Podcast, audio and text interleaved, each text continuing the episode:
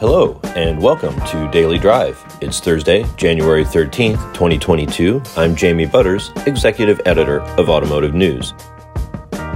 Today, a marketing executive takes us inside a multicultural advertising campaign. But first, all the news you need to know to keep up in the auto industry. We have a lot of sales results to talk about, US and global, luxury and used, so listen closely. Don't want you to leave confused. First off, the luxury sales race is tightening. Tesla's new vehicle registrations in the US surged in November, and the boost is bringing the automaker closer to potentially dethroning BMW as the luxury sales champion. That's according to data from Experian. Tesla does not report monthly or even quarterly U.S. sales of its vehicles, so analysis of state vehicle registration data by companies like Experian is about the only way to see how the EV specialist is doing against its rivals in the market. But it takes some time. This week, we learned that November registrations showed Tesla closing to within 15,000 of BMW, 303,000 to 318,000 Sales and registrations don't track perfectly, but since the German company reported total 2021 deliveries of less than 337,000, Tesla could catch it in December if it repeats its performance from November when more than 42,000 new Teslas were registered. We should have those results in about a month.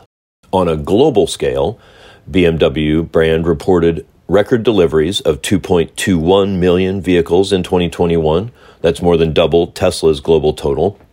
Volkswagen Group, however, posted its lowest volume in 10 years. In 2021, it sold 8.9 million vehicles. And the automaker says it expects supply chain conditions to remain challenging in the first half of this year. Back to the U.S., the number of used vehicles sold jumped to a record last year Cox Automotive estimates that overall used vehicle sales in 2021 finished at 40.9 million. That's an increase of about 10% compared with 2020. Of that figure, an estimated 22.2 million were vehicles sold by dealerships and other retailers to consumers. That was also an all time record. Those marks may stand for a bit. In a preliminary forecast, Cox says 2022 volume will come in below those two numbers, and analysts say they expect used vehicle volume to soften more in subsequent years as reduced new vehicle production in 2020, 21, and 22 will cut down on the number of vehicles available for the used market. On the corona front, Volkswagen Group's China unit says it has temporarily idled an assembly plant and a components factory in the city of Tianjin. That due to recent COVID 19 outbreaks there. Toyota this week also idled its joint venture plant in Tianjin. VW jointly operates its assembly plant with FAW Group. Europe's largest automaker says it hopes to resume output very soon and catch up on lost production. Still on the virus, about 70 South Korean nationals who attended CES last week in Las Vegas have now tested positive for COVID 19. Sources telling a South Korean newspaper that multiple Hyundai Motor and Hyundai Mobis employees tested positive after returning to South Korea. Reuters also reported that employees from Samsung and SK Group also tested positive. Nevada health officials said they do not have evidence linking those cases with CES.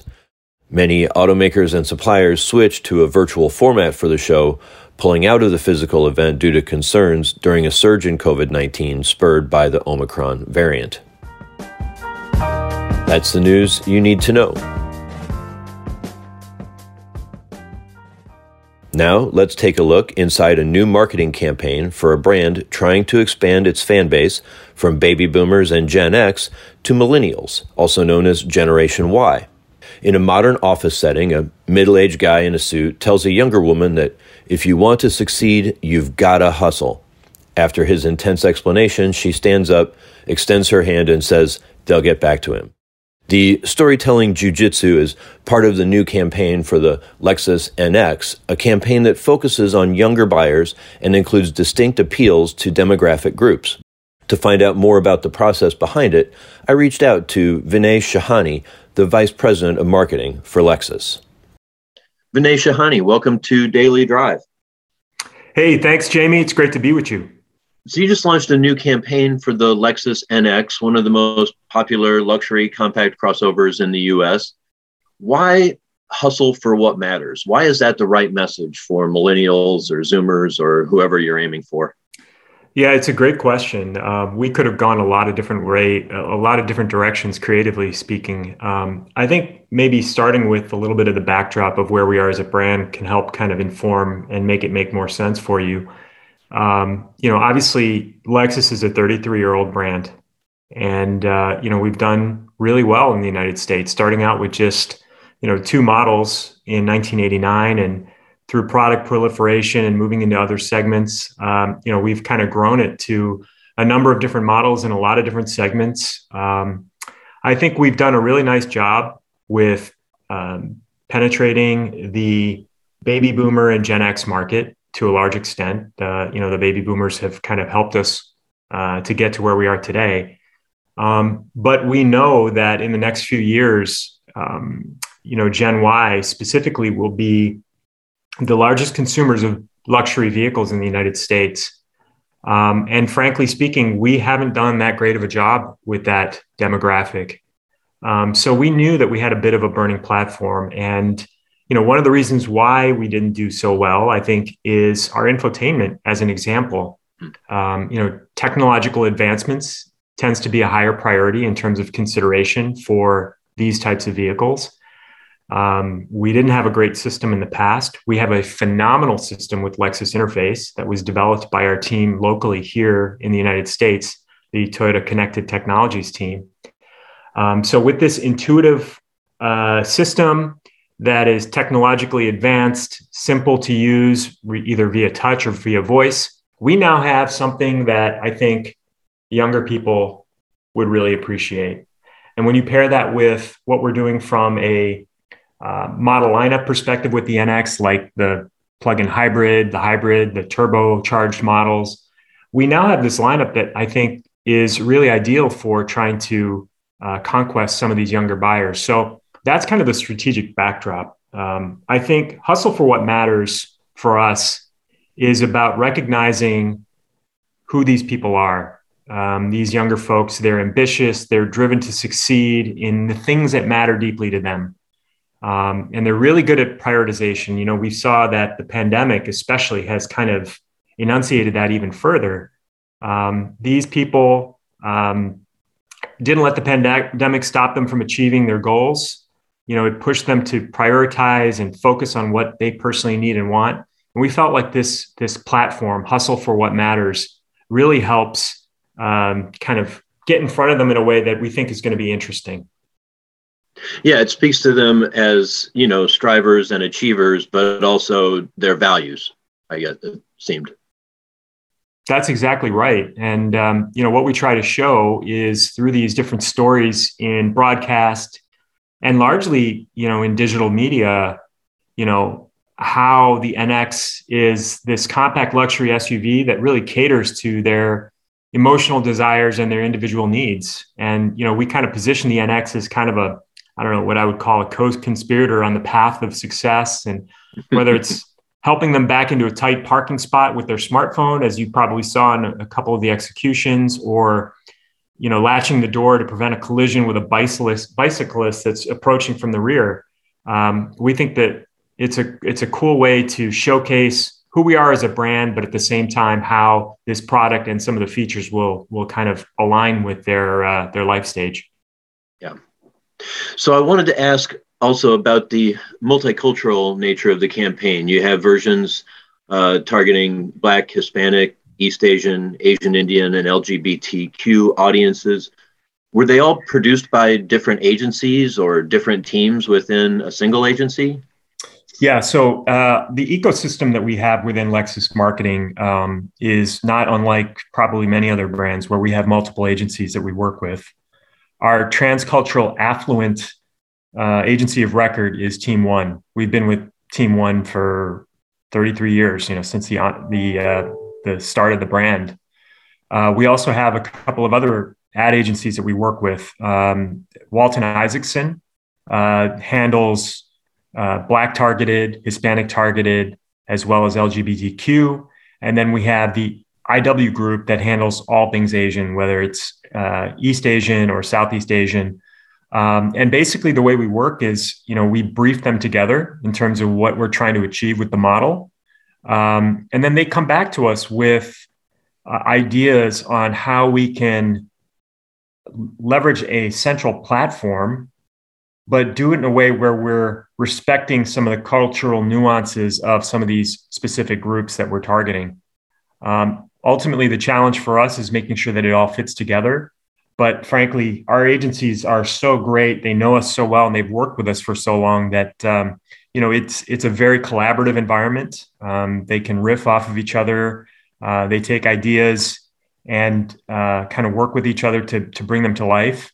So it's kind of a a really nice um, environment that we have in terms of the culture that kind of transcends across the entire group, if you know what I mean. Mm-hmm. I was intrigued that the the Asian ones uh, made kind of a wordplay on NX, uh, NX level and next level. Was that something you considered using more widely? Yeah, we did, um, and and you'll see that in certain digital executions, we do kind of use that in a in a broader sense. Um, you know, it's something that uh, I think works really well for the spots that they created. Um, you know, in terms of really trying to characterize uh, some of these um, Southeast Asian and East Asian consumers in the uh, types of activities that they enjoy to be part of. Um, but I don't think that, you know, just looking at broadcast, we could have just taken that and used it in every single execution because mm-hmm. it, it frankly wouldn't necessarily fit for all of them. Um, but you're right; it did have an interesting parallel to the name of the vehicle that we liked, and, and obviously we kept it for uh, for those two executions. So, one of the things I found really intriguing uh, in these spots is how do you navigate? I guess working with your agency, you know, how do you navigate the overt representation and how and how that needs to connect with the target audience, and how you, if at all, you try to also communicate with the rest of the market in those spots? Yeah, I mean, it's always a little bit of a balance. Um, you know, we we tend to try to reflect this diverse market that we serve. Um, you know, in the United States, it, you've heard the term melting pot, which is probably an overused cliche. Um, you know, I, I, think that every single uh, creative execution that we do, we think about you know, who do we want to have in each of these creative executions? What are they doing? How are they leveraging the technology, the vehicle in their lives, in their lives rather? So I think that um, you know, there's always um, a little bit of cultural nuance that we need to respect in each of these um, specific targeted executions. But we also know that um, there's a lot of cross consumption. So just because we target something uh, for the Black audience uh, doesn't mean that they're not going to see something that is sort of more transcultural affluent. So we know that there's a lot of crossover, um, spillover, if you want to call it. So we have to make sure that um, in many cases, these are going to work in, in other uh, swim lanes, so to speak. Um, so it's, it's a, a little bit of an art uh, that goes along with it. But uh, you know, certainly, I think our team learns uh, every time we do a new campaign that employs this kind of approach. Um, and in some cases, we'll take a spot that was targeted and then we'll run it in uh, the transcultural affluent, more broad general market, and that that can work uh, well for us in many cases. And you know, we're we're certainly open to doing that at times. Yeah, aside from the Spanish language, it, it seemed like that could totally work with with these ads. Yeah, but even yeah, that's a great point. Even the Spanish language one, uh, we will in many cases cut an English language version of that same spot uh, to give ourselves the flexibility. And you know, after testing, you, you, tend to get certain insights of what people say when they saw it, and uh, that can help open up some subsequent avenues uh, that you may not have seen possible uh, as you're in the development process. Okay, Vinay Shahani, thank you so much for sharing uh, some of how you do your art with us. All right, it's my pleasure. Thank you, Jamie. That's Daily Drive for today. please subscribe and make this show part of your daily routine. You can always get the most comprehensive news on the auto industry 24 hours a day at autonews.com. Thanks to Josh Freed for editing and production. Thanks to the ANTV team and to web editor Victor Galvan for their help. And thanks to you for listening. I'm Jamie Butters. Now, get to work.